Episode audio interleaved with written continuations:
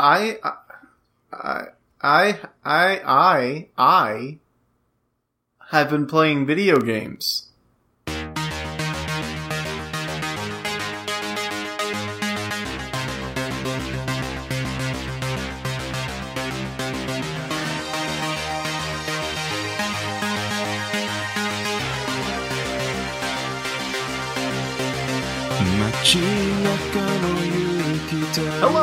Everybody, and welcome back to Zero Credits, the show where we talk about things. My name's Henry, And my name is John. and together we're Henry and John back again to talk about popular culture and what not. Popular culture, history, the history of a popular culture, the weather sometimes, if we feel like it. Yeah, for those of you who are unfamiliar with this podcast and somehow have stumbled upon this episode of all episodes first, we tackle the zeitgeist every week and talk about different topics therein. It's hard to tackle a zeitgeist. Now, Henry, Yes, John. I do want to take issue with the fact that you seem to think there are listeners who would most likely not listen to this episode first. Well, I just think if you're gonna start on episode 70 of a 70 episode podcast, then that seems like a weird place to start. Why wouldn't you not start at episode 1, John? Hold, hold on, Henry. Do you mean to tell me that you've never started a podcast on episode 70 before? I have always, or I have always done my best to start a podcast at episode 1. Okay, so clearly we're not visiting the same subreddits, because if you go to reddit.com slash podcasts, then you would know that much like the well publicized four episode rule, stating, of course, that you should give a show four episodes before you start it, there's the 70 or dump rule, where you listen to the 70th episode of a podcast, and if it doesn't grab you, you never listen to it again. Wow, well, I guess we're finally qualifying for that, so we kind of need to go all out on this episode to make sure people uh, listen to us again. Yeah, and I mean, it's interesting because it has to be the 70th numbered episode because additional episodes don't count. Well, we all know episodes without numbers don't actually happen. And uh, the reason we're, uh, the reason that I don't anticipate we'll be talking about that podcast that was requested of us, The Adventure Zone, uh, at least in this episode, is because I gave it the old episode 70 test, and let me tell you, episode 70 does not exist. Yeah, I thought there was only 68 episodes of that podcast that I haven't begun to listen to yet. Yeah, 68 episodes in total, couldn't find a 70, so maybe I'll just have to start back over at one. Give it the old five episode test. I thought it was four episode test. Not for podcasts. You just said four episodes. Yeah, of a TV show, like Game of Thrones, or How to? Catch a Cannibal. Wait, so why on the podcast subreddit are they talking about TV rules? No, this is just the uh, the 70 or dump rules similar to the four episode rule. I guess it Oh. would make sense if I said it was similar to the well known five episode rule for podcasts, but I didn't want to confuse you. Well, you mission accomplished. Anyway, Yes, Henry? John, Oh, what are we doing? Uh, what I'm doing is I'm asking you a question. What's that question, John? What's the most recent thing that you tried to watch and gave up on? The most recent thing I tried to watch and get gave up on was probably Santa Clara Diet. Oh, that's a good one. That's a good one to skip. Uh, we watched two. I think we got past two episodes, and then decided the humor wasn't quite funny enough, and the scenario wasn't quite intriguing enough to keep watching. So we kind of just said, "Yeah, we're done." Yeah, I think that uh, something that I struggle with is there's so much content out there, and you want to, at least I try really hard to ingest nothing but good content or content that exists within the zeitgeist or within the collective consciousness of everyone sitting around a dinner table. So it's hard for me to just start things and not finish them because I feel like dogged determination to see things through. Yeah, I I get that. I mean, uh, I started Iron Fist with the intention of dropping it if it was really as bad as people said, and I ended up watching the whole thing over the period of about four months just because I needed to know how it ended. Was it as bad as people said? It was not as good as people would want it to be. Oh, a good, a good old, not as bad as you fear, but not as good as you'd hope. Yeah, I mean, it has glaring, glaring problems, mostly in the, the fighting choreography, which is like, I don't know, it seems like the whole point of a martial art based hero. Yeah, you know the one Marvel TV show that should be the most about fighting. And it was more about weird fish out of water angst and weird, oh man, I'm a billionaire, but I've got all these problems angst that it was just kind of like, nobody likes you, main character. Poor nobody Danny li- Rand.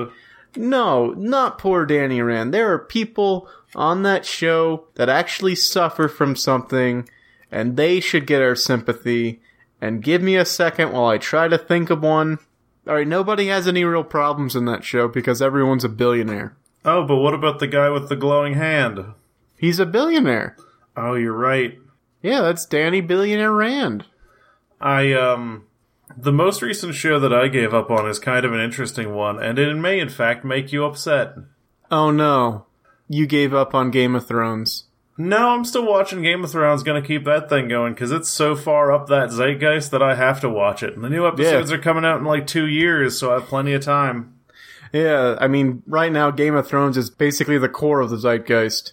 Yeah, I think that it's something that we're going to be talking about for years, even after it's over. It's it's like The Sopranos or Breaking Bad. It's something that you have to experience. It's more of a cultural moment than it is a show at this point. And uh, speaking of Breaking Bad, the show I gave up on was Better Call Saul. No, what season? Season one. No, keep watching. No, no, no. The thing is, No, keep this is a, watching. this is a very strange give up, a very strange surrender for me because I in no way stopped watching this show because it is bad because I blew through the first season and I really enjoyed it and the first season was super enjoyable and fun and refreshing but for some reason when I saw the credits roll on the last episode of season 1 I have felt zero desire none whatsoever to go back to it well, it doesn't have as, as big of a hook as Breaking Bad did, because it's definitely a much slower paced show. Where, where I, I get the uh, the feeling we're going to cover a wider uh, range of time, so things the the pacing feels a lot more plotting than Breaking Bad, which of course had a time limit on it due to the circumstances of the show. Mm-hmm. Um, so I, I kind of get why you don't have like that impetus to sort of pick up season two, but all I can say is if you liked the characters and the interaction, it, it, it's it's a really well done drama, and Yeah, so I- you I- need to watch it. I I know it's good because, like I said, I, I really enjoyed it, and I feel like academically, there's no reason for me to not be watching it right now. And maybe it's just because TV has so indoctrinated me to this belief that things have to have these big, meaty soap opera hooks to keep me watching. But I felt satisfied at the end of the first season. I'm like, yeah, that's good. If I start this new one, I risk not being satisfied anymore. That's a risk you need to take, John. It's a risk you need to take in life. Yeah, you can't be comfortable with, oh, that's probably a good point right there. You gotta keep going until the world disappoints you. I mean, maybe that's words to live by. If you experience something that gives you meaningful satisfaction, hold on to it. Ring it for everything it's worth. Yeah, you, you just gotta keep milking that enjoyment cow. That sounds weird. Until you get to like season 25 of The Simpsons, and then you realize, well, maybe the cow has run dry. I mean, uh, post season 10, The Simpsons really went downhill. Yeah, but there's like been 15 more seasons, so what do you do with that? Uh, don't watch them. Did you know Family Guy is still being made? Great. Yeah, I mean, like, people stopped watching that years ago. What are they even doing anymore? It seems like people stopped watching it, but I think just normal people have completely different consumption habits than weirdos like us. It could be that there, you know, of course, there are different demographics that one person can't fit every demographic. That that's literally impossible. And so it could be that our demographic or whatever category we fit in just sort of moved away from shows like The Simpsons and and uh, what was the other Family Guy, and uh, gravitated more towards these limited run series like Breaking Bad and eventually Better Call Saul, since it hasn't ended yet. But these more complete stories where it's kind of like it gives you a taste, it gives you the full taste, you know everything, it's a complete flavor, and then it's gone. Yeah, it's a meal as opposed to an addiction.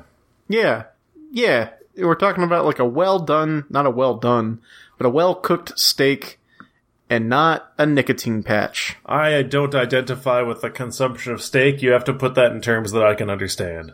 A well cooked piece of bread with, mm. with, I guess, do you like avocados? Oh yeah, A well piece of avocado toast. I'm I'm so okay with that. This is like some Himalayan pink salt, some like white pepper, avocado toast, maybe like a little little shaving of of, of truffle on it. Yep, and not a meatless nicotine patch. Yes, you know nicotine patches not vegan. Uh, well, yeah, they're made with meat. Yeah, they're made with the meat of Nick. Nick O'Teen. Rest in peace, Nick.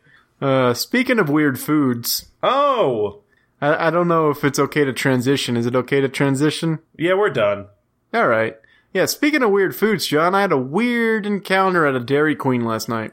So my girlfriend got the the craving, as they call it, for uh, that that Dairy Queen gravy. I don't know if you're familiar with it. Hold on.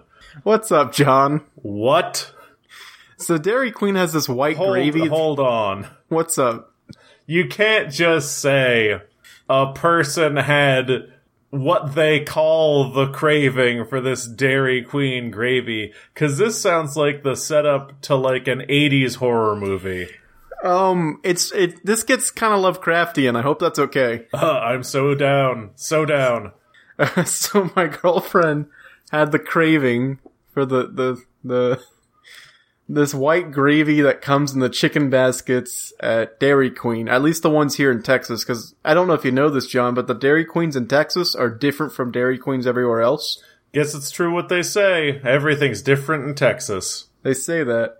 And so uh, I, I offered to drive, and we were going through the drive-through, which I never do because I hate talking to disembodied voices. But I thought, hey, why not? It's nine o'clock.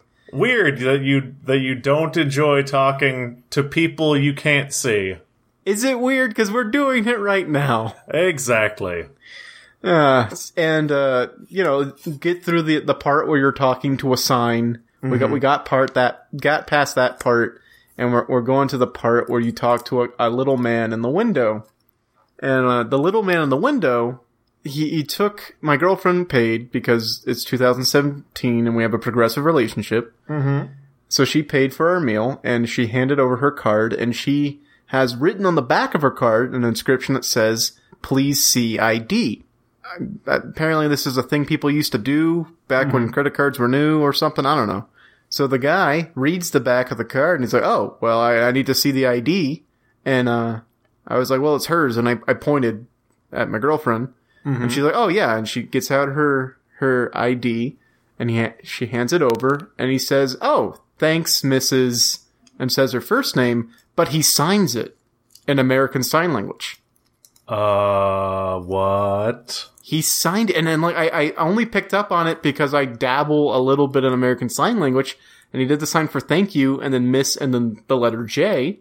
Whoops, no, I, because my girlfriend's name starts with J. You've met her. She's it's Jamie. Anyway, No, I know, I know. I'll edit it out of the podcast. no, don't. They've met her before. The, uh, the podcast has met her. I don't know why I keep obscuring her first name. Okay, fine. Anyway, um, so that was weird. It was really weird that he, he signed. I'm like, does he think I'm deaf? Does he think she's deaf? This is a really weird occurrence. And then, of course, he comes back and says, we're gonna make this fresh for you. So if you don't mind, please pull around to the front of the building and we'll bring it out when it's done. Oh no, you're gonna get murdered. And I, I was thinking, I was like, all right, is he gonna kill us? And so I pull around and he walks up to us with a big old bag and two blizzards we didn't order. Mm-hmm. And he's like, all right, so like strawberry cheesecake blizzard. And we're, and he does the thing where of course he tur tilted upside down. Yeah, Because as you ev- do if you're at a good Dairy Queen. Yeah, because blizzards are made with some weird anti gravity magic or some shit. Mm-hmm. And uh, we interrupt him. We're like, no, we didn't order blizzards. And he's like, oh, that's right. You're the chicken people. Oh Okay. no! And then he disappears, presumably to deliver that food to someone else. I'm like, Jamie, we're going to die. He thinks we're deaf. Like, He's calling is- you the chicken people. yeah. Now is he this continuing to sign throughout? No, it was only that initial sign, which is also weird because, like, if you sign once, why would you keep doing it? I don't know. Mm-hmm. So he comes back, and Jamie is on the phone with her her bank, I think, to check her balance or something. Mm-hmm. And uh, he, I think he saw her on the phone and like canceled whatever he was gonna do because he just walks up and he's like, "Here you go," and drops off the chicken. And we're like, "Ah," because he thought we might be on the phone with somebody. He didn't plan. He, he didn't go through his plan on killing us and like sacrificing us to his dark sign language god. Of course. So yeah, it was just a really weird occurrence at a Dairy Queen, and that was it That's- That's tremendously strange. it was a really weird thing. And at first we were th- he, we thought we were getting free blizzards because it was like I don't know International Deaf Awareness Day or something. I'm just trying to piece together what about the interaction leading up to that moment could have made him think that he should sign.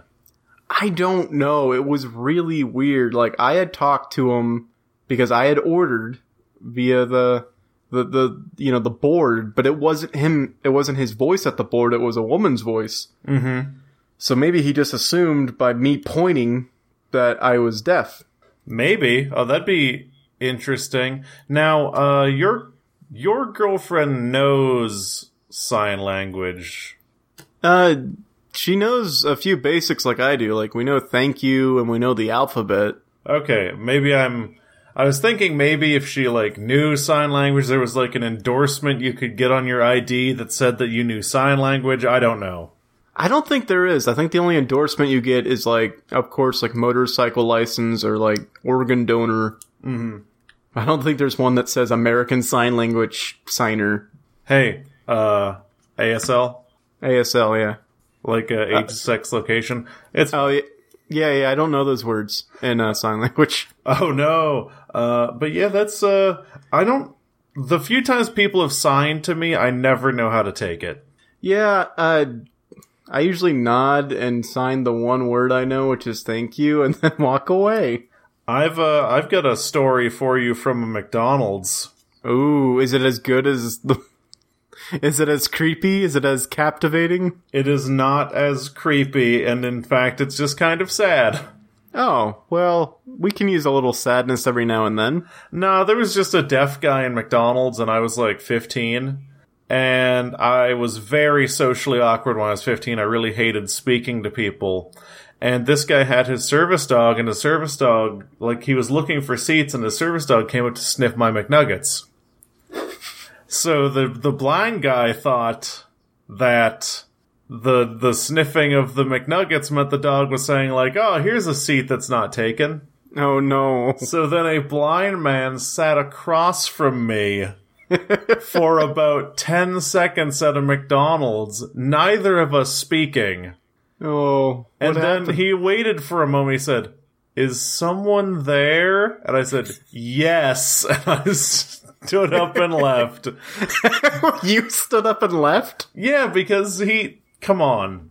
Who's I- gonna move? You or the blind guy? I'm not gonna be like, Yes, you have to go. I, me, the sighted person, remains in his seat. But the thing about it was, I was so mortified by not having spoken up, I was so ashamed of myself. Uh, I had a shamrock shake and I had 10 chicken McNuggets. I was probably 20, I was pretty fat. Wait, And, s- wait, you're probably 20? What? no, I was, uh, I was fat, so it was probably 20 chicken McNuggets. Oh, okay. Gotcha. But I was, uh, when I said yes, I was like, I have to get out of here. But I don't want him to think I'm greedy and I take my food with me. You left your food? I left the great majority of a shamrock shake and some chicken McNuggets behind. But John, he's blind. He, he wouldn't have known. I look, my brain was firing on all cylinders. I was just trying to get out of there because that was the most difficult social interaction I had had all year at 14 years old. Oh my gosh, that's crazy. I wonder I wonder what he what he did when he figured out you had left your food there. In my mind, he'll either be like sad because he's like, oh, I put someone off so much that they left in such a hurry that they left the food. That's the likely answer and the sad one I don't want to think about. The one I do want to think about is that he like takes his arms and he, like scoops my food towards him. I'm like, heh heh, got another one. what if he wasn't blind? Yeah, that'd be pretty good too. I mean, what if he, yeah, he was a con man just trying to get some extra McNuggets and half of a sam- shamrock shake. And so, like, you know, he's got the dog and the glasses and he, you know, the dog sniffs the nuggets as dogs do. And he's like, oh yeah, another mark. Gonna sit down cause I, and let this guy think that I think it's empty. I wonder if a blind man can tell the difference in taste between a regular shake and a shamrock shake.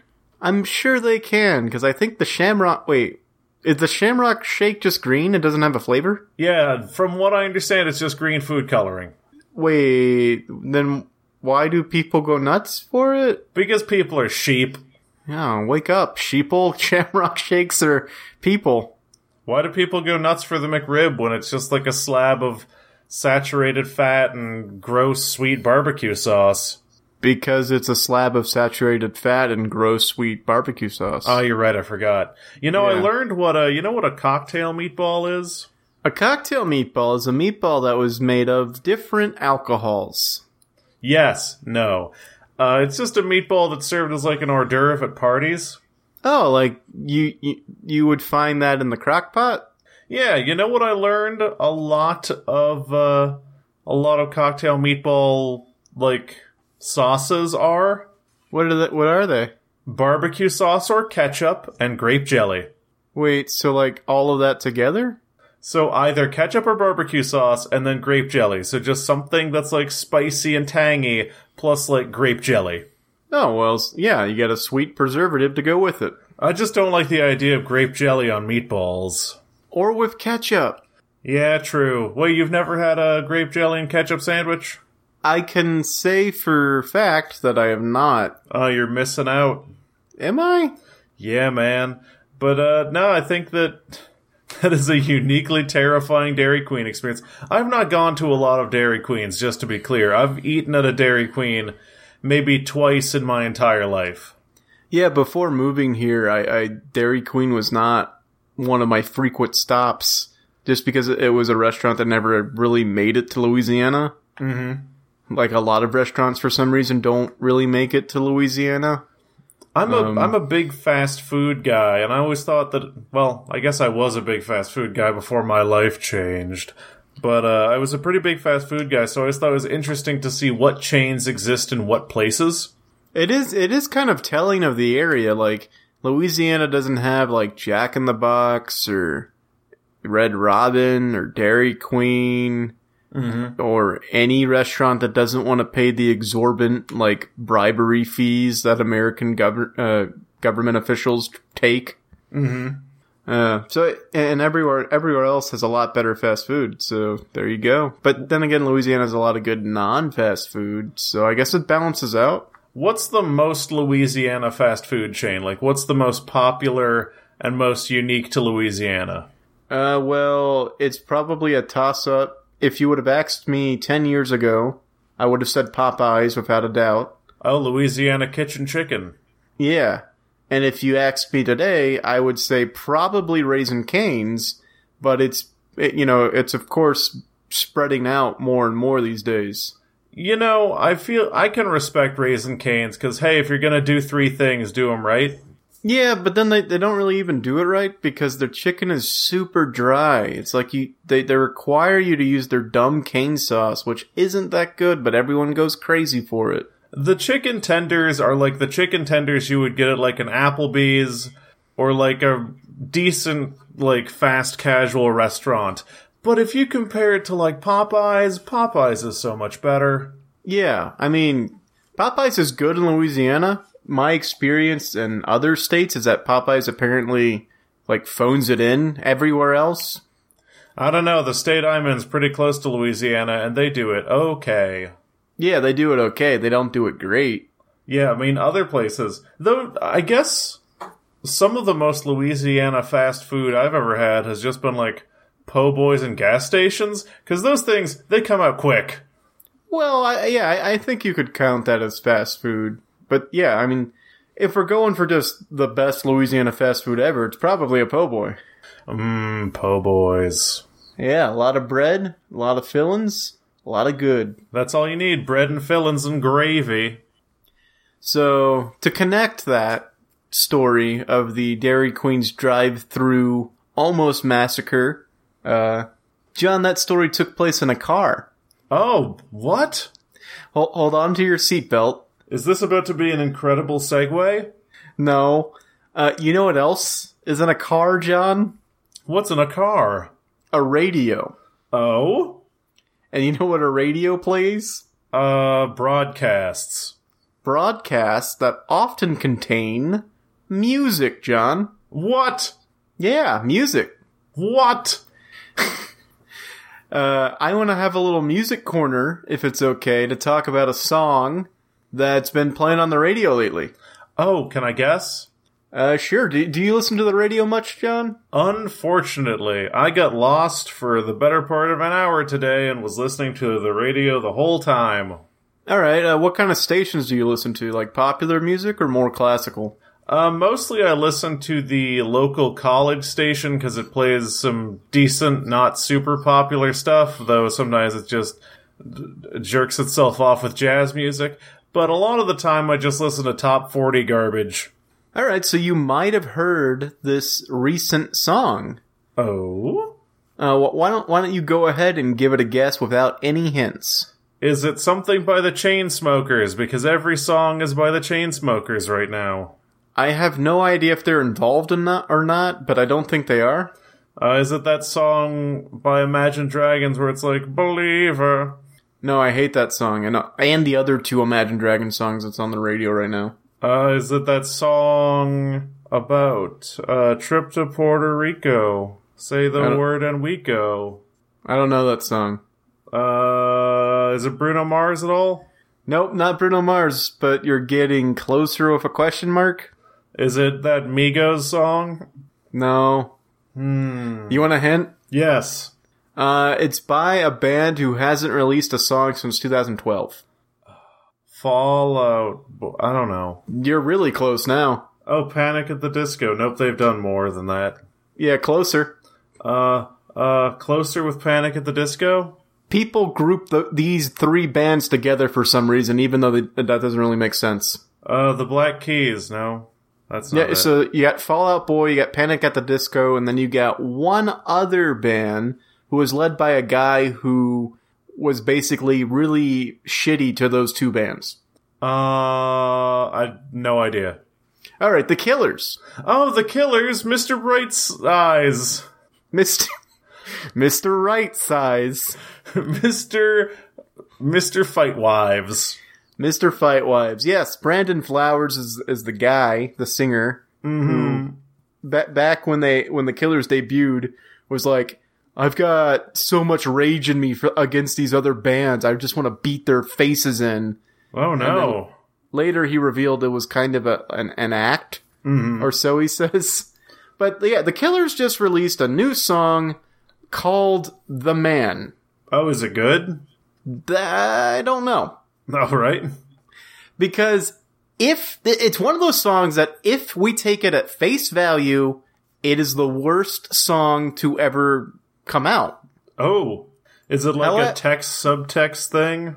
Maybe I- if you if we take the lyrics ironically, if we take the the whole message of the song as a satire or poking fun of people that might actually say these words, it could be really funny.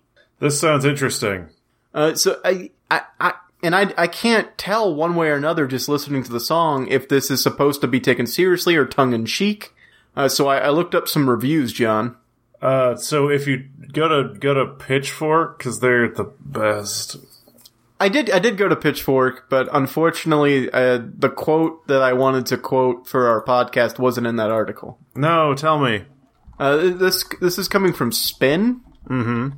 I don't know it, but it it has a little activity kind of uh, tucked away in it that I I, I kind of want you to do, John. All right. So, if you were to point to a guy on the street and ask for a freestyle based on the concept, I'm the man, he'd have 50-50 odds of coming up with something like blank.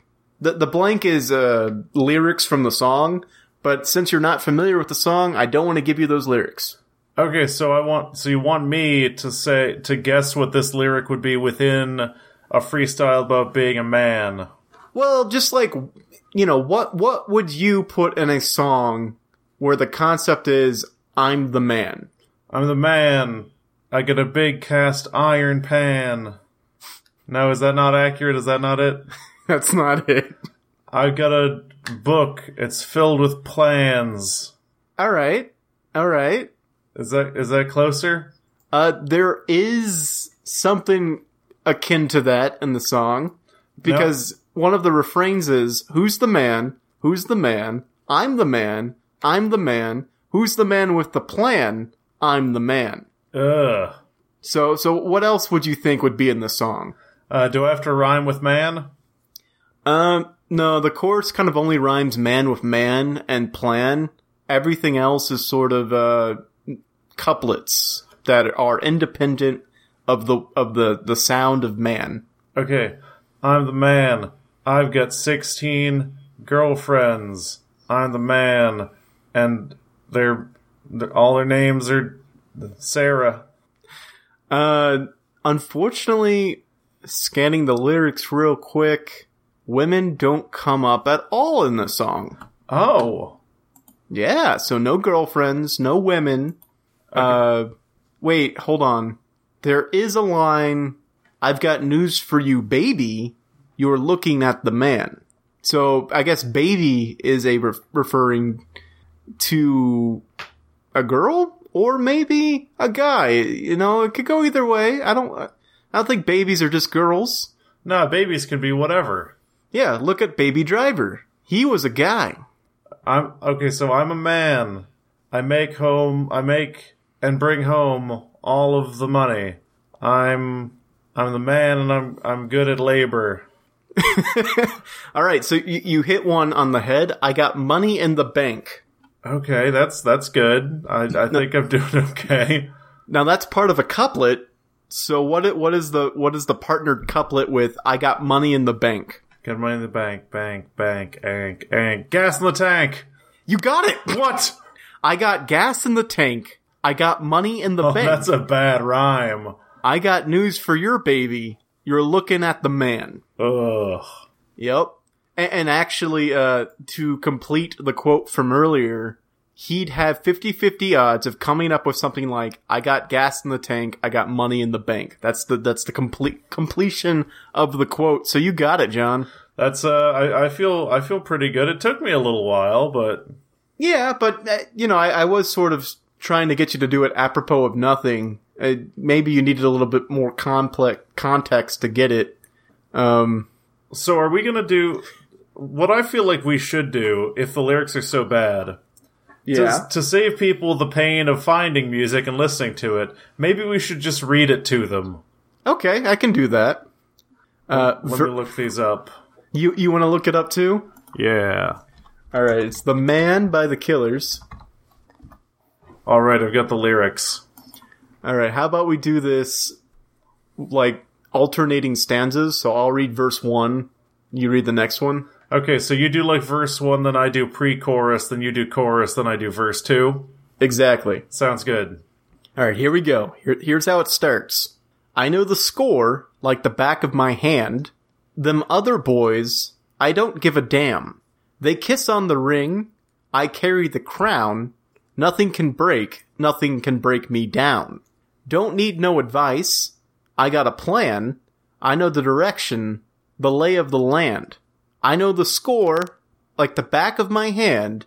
Them other boys, I don't give a damn.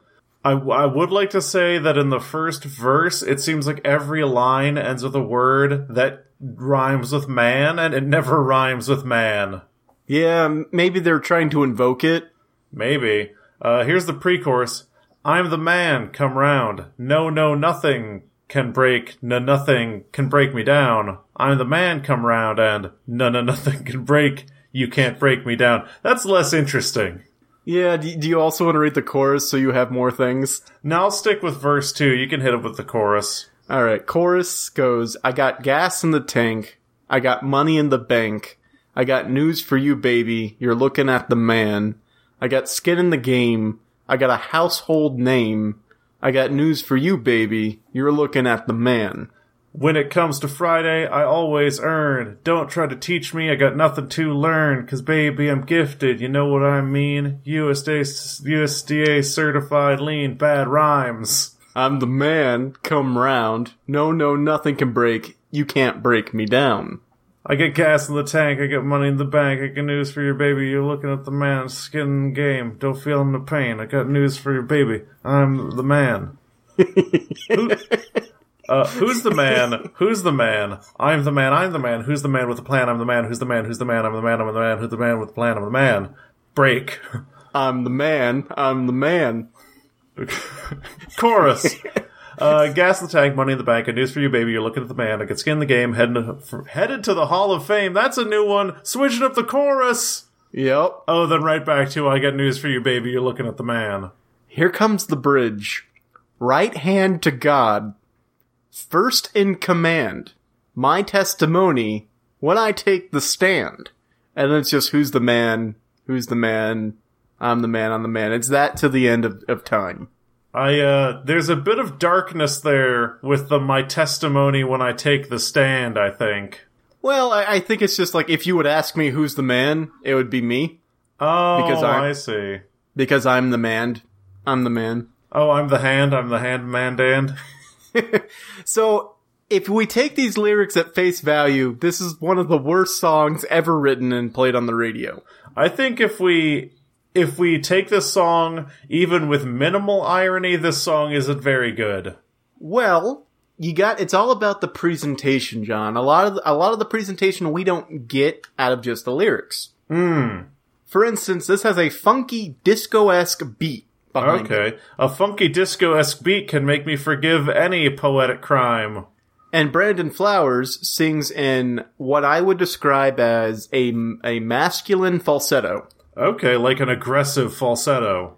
an aggressive falsetto. The only the only words that is that are said in his his original voice are the bridge. Right hand to God, first in command, my testimony when I take the stand. Everything else is this kind of over the top falsetto that in all intensive purposes you could not really describe as masculine. Okay. I mean, the Uh, Killers have historically been a pretty intelligent band, so I don't think this song would be non ironic. Yeah, you know, just listening to it, I thought, man, what has happened to the Killers? Like they've they've lost their way. But there there are elements of of their previous work that kind of leak into this. Like there is like a choir behind Brandon Flowers' uh, uh, lyrics. Who they're the ones singing with him. Like nothing can break nothing can break me down. So it, it's like he he's reinforced with this choir. It's this disco-esque beat. You've got the line, "Cause I'm gifted, cause baby I'm gifted." You know what I mean? And the choir joins him for this line where they go, "USDA certified lean." Like something about that is hilarious.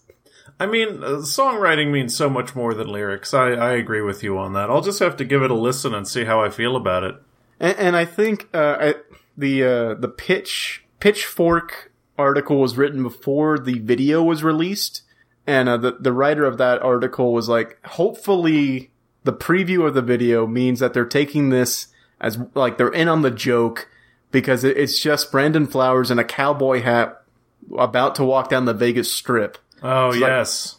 So yeah, hopefully the, the writer was like, hopefully like they're in on the joke, and then we can all appreciate this song. Otherwise, it's just garbage. It's uh, it's funny that you have to separate things like that sometimes. Where you're like, I can't read how much irony there is in this without some kind of like uh, cross media element. So I don't know how to feel about it. Well, that's kind of the thing with satire is that if you're just reading what the, the words literally say, like if we take, for instance, one of the most famous pieces of satire, uh, what was that guy's name? Uh, You know, the um, a modest proposal. Yes. If you take that literally, he's saying to control the I- Irish population, we should eat Irish children. Mm-hmm. And if it, when that was distributed at the time, people might have thought he was being serious because this is printed type. This is this is mass distributed. People don't mass distribute jokes or or satire, so maybe people took it seriously. I don't know how it was received historically, but without the the knowledge beforehand going in that it's satire, if you just read what's there, it seems horrifying. Maybe that's a mark of good satire that if you just satire read poorly is just uh, an entirely different work. Yeah. So I, I think this this the man by the Killers. If if it's satire read poorly, it's a weird anthem for manhood that it just seems trashy and bad. But if you read it within the context of well, they wrote it as a joke, making fun of people who are who are overly proud of their masculinity and adding elements of like falsetto singing, the the weird disco kind of punk funk music with the choir behind him, then it's like, oh, well, they're poking fun of the people who proclaim these things loudly in bars or whatever. I mean, if this ends up being like an amazing satire of masculinity and honor culture, good job on the killers. A plus. Yeah, because I feel like, you know, that's something that could that, that could stand some attention being drawn to it in a way that they're not outright attacking or trying to assault these people, but they're dismantling it through a clever observation and construction of like a counterpiece to it. Is it satire? Who's to say? I am after I listen to it and watch the video. Well, you can update us with your thoughts at a later time, but I guess we can just rest with the conclusion that the Killers have not lost their way, and hopefully the rest of their songs off their upcoming album, which I believe is called Wonderful Wonder, will be more akin to what they're, they they previously have released. Yeah, I, uh, I like the killers a lot. You know what else is on the radio?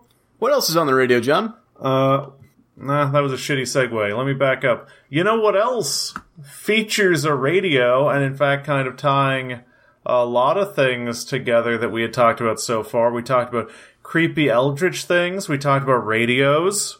What else is on the radio, Jo- or what? What else? What, what, what is this? I I'm botching this question part. I've been playing a video game, Henry. You've been playing a video game that's got radios in it. It is a video game that's got radios and creepy happenings in it.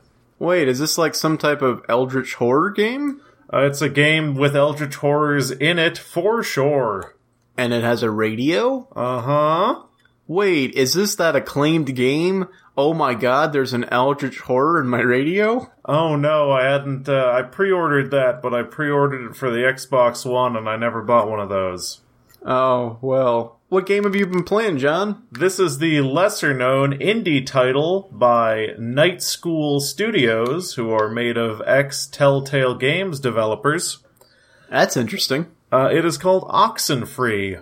That sounds like a hide and seeky game. Uh, it's- kind of a hide and seeky game. It is a kind of side scrolling, light interactive adventure game about these uh, four or five teenagers, uh, 16, I believe, who go to this island for this yearly uh, party on this secluded, I think it's called Edwards Island.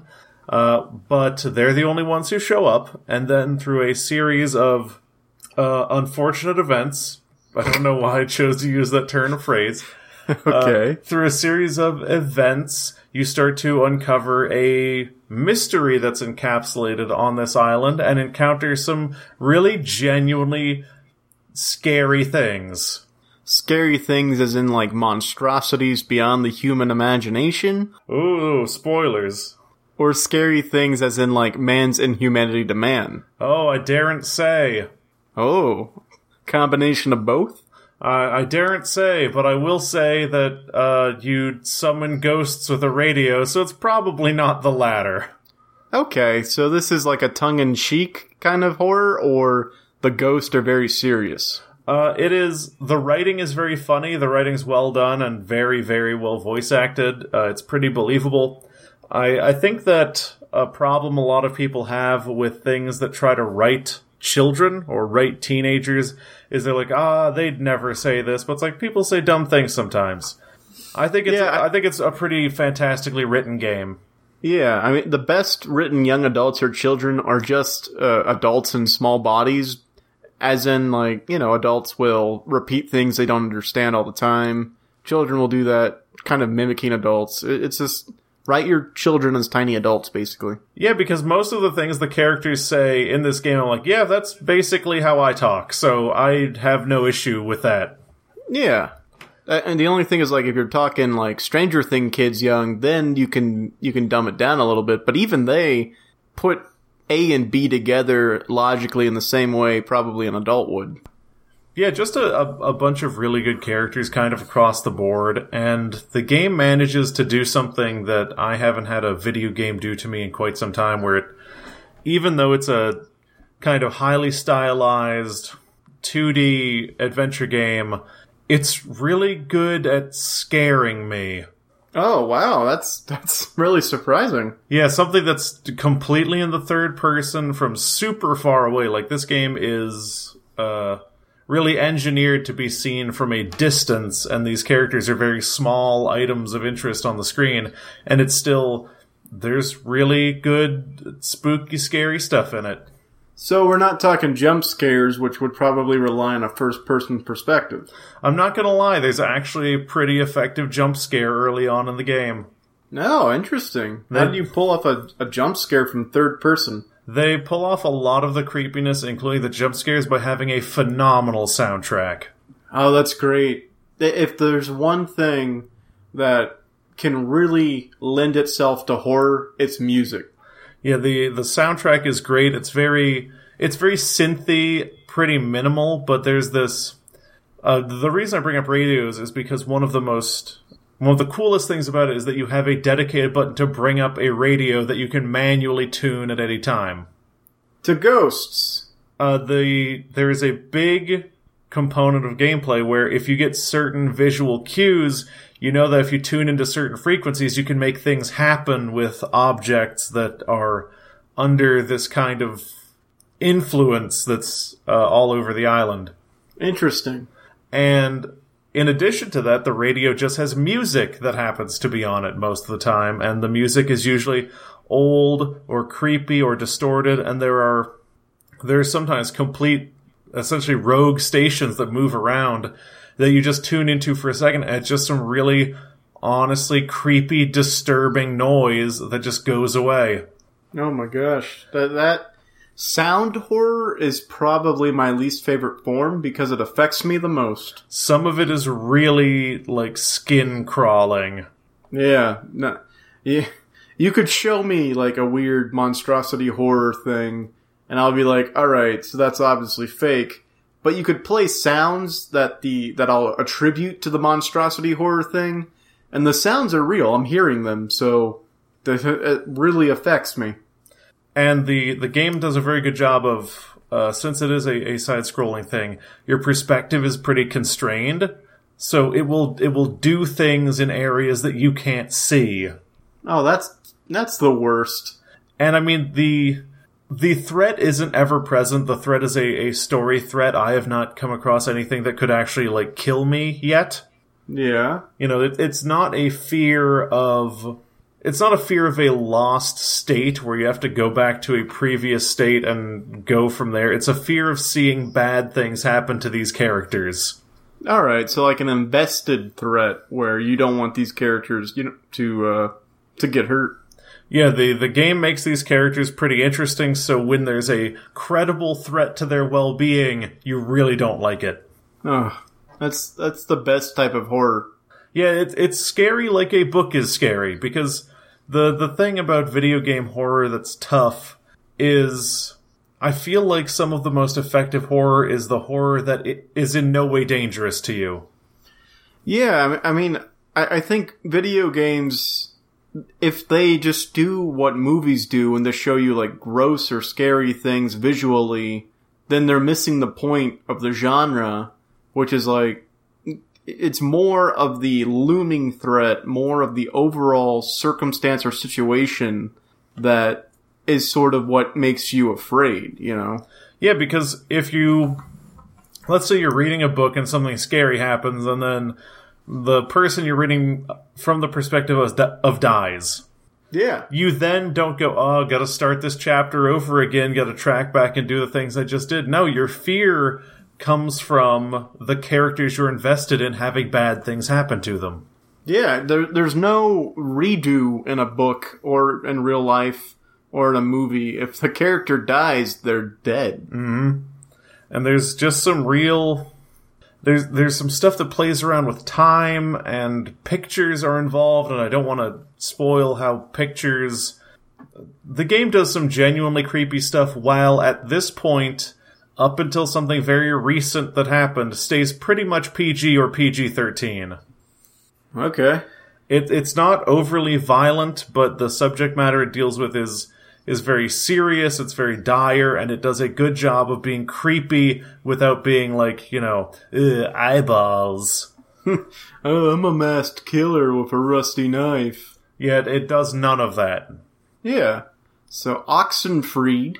Oxenfree, and uh, I would for sure recommend it if you're down for playing a game where the biggest, most uh, spellbinding thing about it is honestly not being able to understand what the nature of the threat is. Like that is that doesn't sound like much, but it's so rare to be able to digest something, especially something that's horror themed and have no earthly idea what is going on. Yeah, because in a lot of hair, a lot of hair, a lot of horror, the fear comes from a manifested sort of thing, like be it zombies or or a killer, something visual. So unless it's like paranormal activity, activity, ac- unless it's like paranormal activity where you can't visually see the threat, but you can see the threat's like effects, then I lost my train of thought and all of my mispronunciations. Oh, that's fine. Okay. But no, the uh, there, there's something to having experience where just having something something as simple as you just kick a soccer ball that's just been sitting there like a million other little objects that you can just idly interact with. You kick it, and then a second layer gets kicked back to you. No. It's Ghost, man. You- You're dealing with some haunted island. It's real. It's real creepy. Art style's real good. Soundtrack's real good. I have found pretty much nothing to complain about. That's great. That's the sign of a good quality game. I also totally forgot to mention the dialogue system. Very cool. How, how so? How is it different from other dialogue systems? It's the only dialogue system I've seen that actually works the way conversations work, where when options for things that your character might say occur to her, they appear as bubbles over her head that you can select and then just say them, but you don't have to say anything.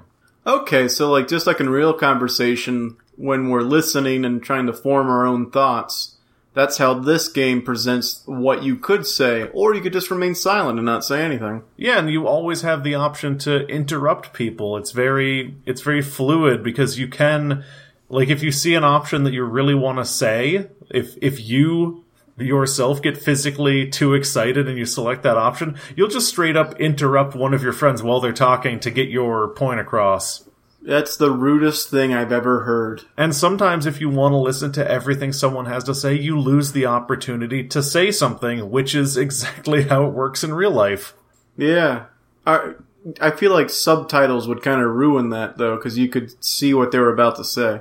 Yeah, I, I don't have subtitles on at all, which helps. Alright, so if you're playing Oxenfree, maybe try playing without the subtitles on. Yeah, I would highly recommend you buy it. It's on sale right now. I think it's like four or five dollars. Ooh, ritzy. You better go get it. Um, now, you said these were ex Telltale developers. Yes. Does that mean your decisions don't matter?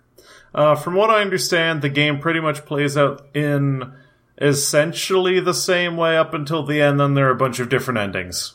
Okay, because a, a mark of a of a Telltale game is that there's a ton of branching decisions that in the end don't matter f- for the outcome at all. I feel like for the purpose of this game, it's like, yeah, we're gonna tell pretty much the same story for everyone. Like your your interactions with people change, uh, but you're always marching towards the same goal. Yeah, And you know, you can wrong people, and they'll have like bad, like negative opinions of you, and they'll be upset. But everything still kind of goes the same way, just with a different flavor and with slightly different involvement. until the end where it all ravels apart. I'm excited to see that unraveling. I've not finished it yet. Yeah. I will change my opinion if I get to the end and it's bad. It turns out it was just a surprise birthday party the whole time. Oh god, no. Yeah. or yeah, you know, you know how horror games end. They all end the same. You take the bad guy's mask off, and it turns out it was Old Man McGucket the whole time. It's gonna be really hard to take the mask off of extra dimensional triangles. Well, you know what they say. Just because it doesn't have a face doesn't mean it's not wearing a mask. You're right, that's what they taught me in Christian school. Yep, we're all wearing a mask at some point of our lives. Uh huh, that's what they taught me. They taught you that at Christians. You were homeschooled. Yeah, Christian school. Was your mom's name Christian? Uh, Sister Christian. Da, da, da, da. Wait, is that a song? Happy birthday, da, da. Uh, well, speaking of horror games, John, Oh boy. we're just we're just stringing along here. All of our content is accidentally related. Segue City. Yeah, I played a little survival horror game on the PlayStation 4. Oh crap, was it Resident Evil? No, there there was evil, but it was not residential. Oh, so it was not in residence. No, it, it took a, took place in a a string of cities along the continental U.S. Oh, hey. Are you. What's that? is it. Wait, can I guess what it is? Uh, you can guess what it is, but only if you do so poorly. Oh, is it What Remains of Edith Finch? I don't know. It's not that. What is what, is that? Oh, that's a horror game. Anyway, what's the thing you were thinking? Uh, it, it is the game of the year 2013 remastered, and whatever year it was remastered, picked up from an electronic store for 10 bucks because it was on sale, also known as The Last of Us. Oh, The Last of Us. That's not a horror game. That's a game about clickers. Uh, the game box said it was survival horror. Okay, fine. Although I'll agree with you, there, it wasn't really scary. I am a big fan of The Last of Us. I enjoyed it very much. I actually beat it over the weekend, and uh, it was a very interesting ride because it did not go the way I thought it would, John. Yeah, I mean, we're not going to talk about the ending, even though it's four years out, but that game is. It, it defies a lot of your narrative expectations in really good ways. Yeah, for for a lot of it, like I was calling it left and right. I'm like, okay, this is gonna happen. Okay, based on how they're acting right here, I know what happened to them in the previous scene, and I know what's gonna happen in the next scene. But then the end was just like, hey, you know, fuck your predicting everything because you don't know shit, man. Yeah, I feel like even if you had predicted everything up until that point, the ending is like, nah. Yeah, the ending's like, hey, you know, th- things happen, and you know, you didn't know it was gonna happen that way, and now you got to live with those consequences. Maybe my uh my biggest pro for la- for The Last of Us is it might be the most brutal game I've ever played. Uh, how do you mean brutal? It's the your interactions with other human survivors are just they're just gnarly. They're just really impactful and and gross and quick. Yeah, I mean, and this is this is a game where there is a zombie presence, but the real danger really isn't the zombies because zombies are predictable. You you know what they're gonna do. There are like three or four types of zombie, and you know what each one does and what each one is capable of. But humans are crazy creatures that have no predictability about them. Yeah, far and away the most dangerous enemies in that game are the humans. Yeah, at, at least in cutscenes where you know you, we, we, you don't have direct control of what's happening. Because like, I actually preferred fighting humans in, game, like in the gameplay, a lot of the times because they die faster. Uh, well, I mean, you have to admit that if we're saying human beings are the most dangerous enemy, you count your character among them, and you are the most dangerous enemy. Oh yeah, if there's something to be afraid of, it's Joel. Because imagine if in that game there was an enemy that could clock you with a brick from 200 yards away, run up to you, stab you in the crotch, and then blow your face off with a shotgun. Yeah. Imagine if there was an enemy capable of, of of laying out traps, then funneling you toward the traps with Molotovs, all the while picking off your friends with guns and bows and arrows. Yeah, that would be terrifying. Yeah, Joel Joel's a force to be reckoned with. But yeah, Uh, I, I'm a, I really like The Last of Us. I, I think this was the first time that I've ever experienced that I wanted to just get to the next piece of story more so than I wanted to play the game. Yeah, the the story's really enjoyable. It's a beautiful game, especially on PS4. Yeah, it's just like each narrative part carries you to like the next sort of bit of action, but it's really just like the characters interacting and their their destiny, their fate, what's going to happen to them in a world where anything can happen. There's no there's no plot armor in the cutscenes. I mean, in gameplay, you can take several gunshots to the face and then patch it up and be fine. But in cutscenes, anything can happen. Mm-hmm. That stuff kind of just drove me through the game. And you know, there's a I I want to say, and this isn't really a spoiler, but there needs to be like a greatest of all time award for intro cinematics to a video game.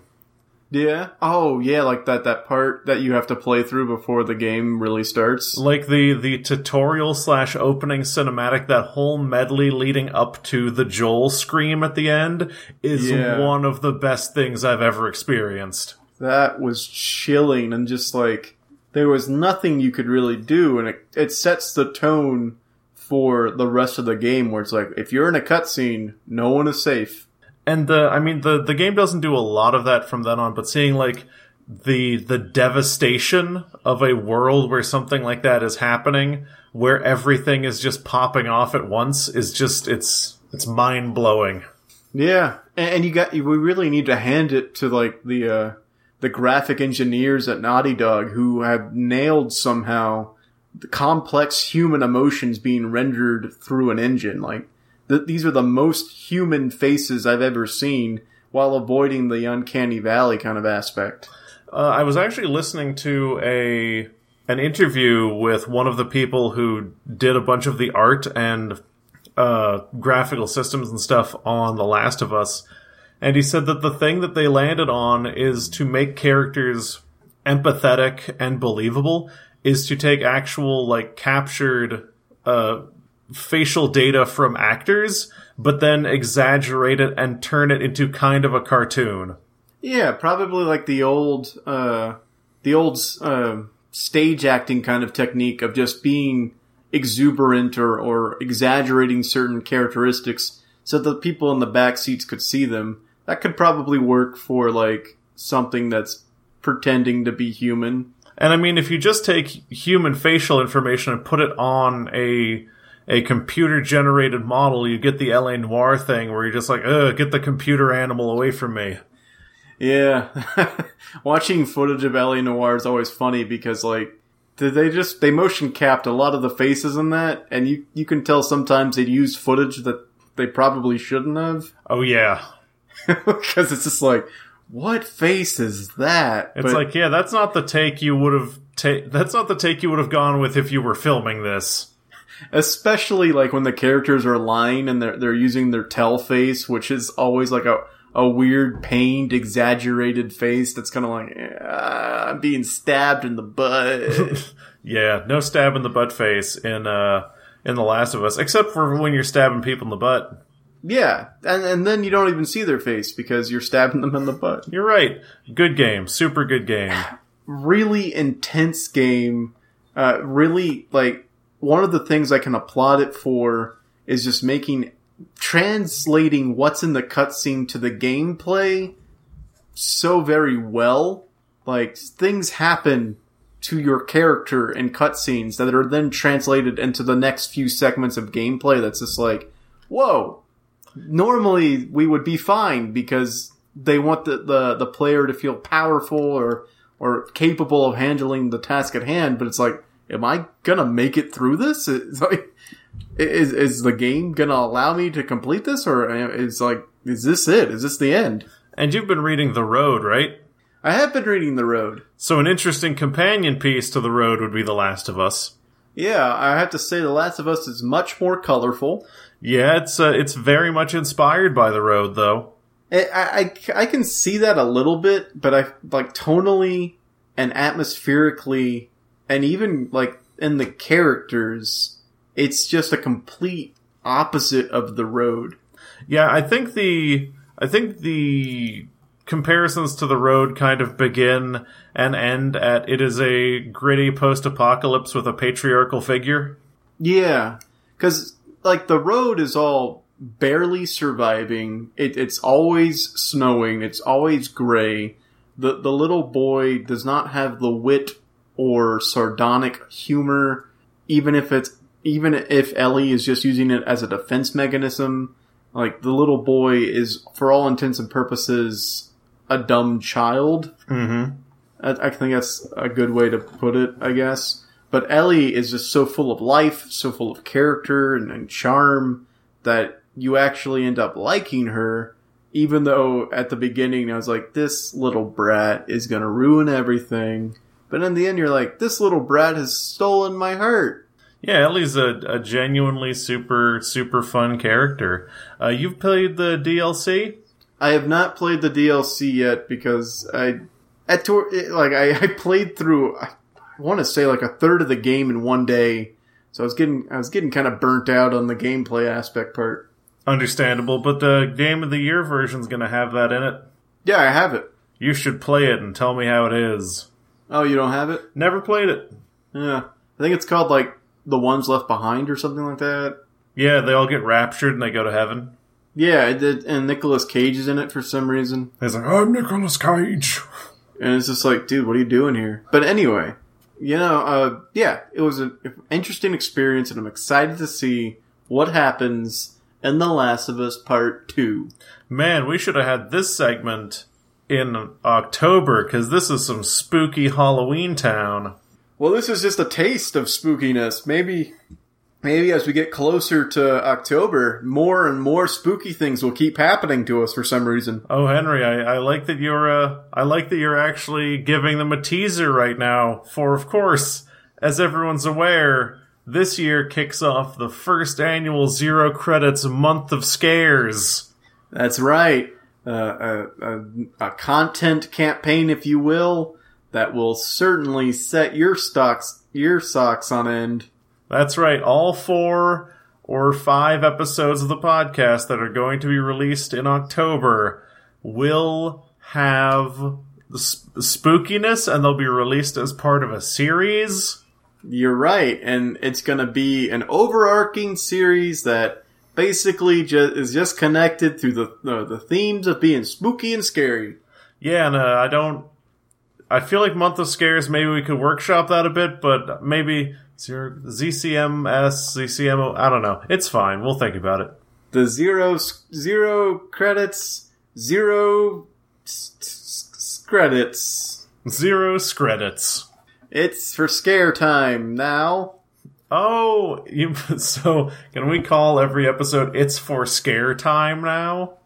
I feel like that's how we, we, we should introduce every episode. Yes, it's for scare. Sorry, I got so scared I started coughing. Oh yeah, that allergic reaction to being scared. Hey, I'm afraid of. the- They say I ain't afraid of no ghost, but I am allergic. I'm allergic to those ghosts. Let me sleep in your bed. So uh, I feel like with that sweet plug of the upcoming month of scares, that we might need to be wrapping this podcast up before we wear out our welcome as people uh, hotly champ at the bit for this scary content. Yeah, I feel like we, we don't need to to overstay our spooky welcome, but first let us reveal the theme for this episode, John. Yes, the theme for this episode, Henry. I'm glad you asked. I have it prepared.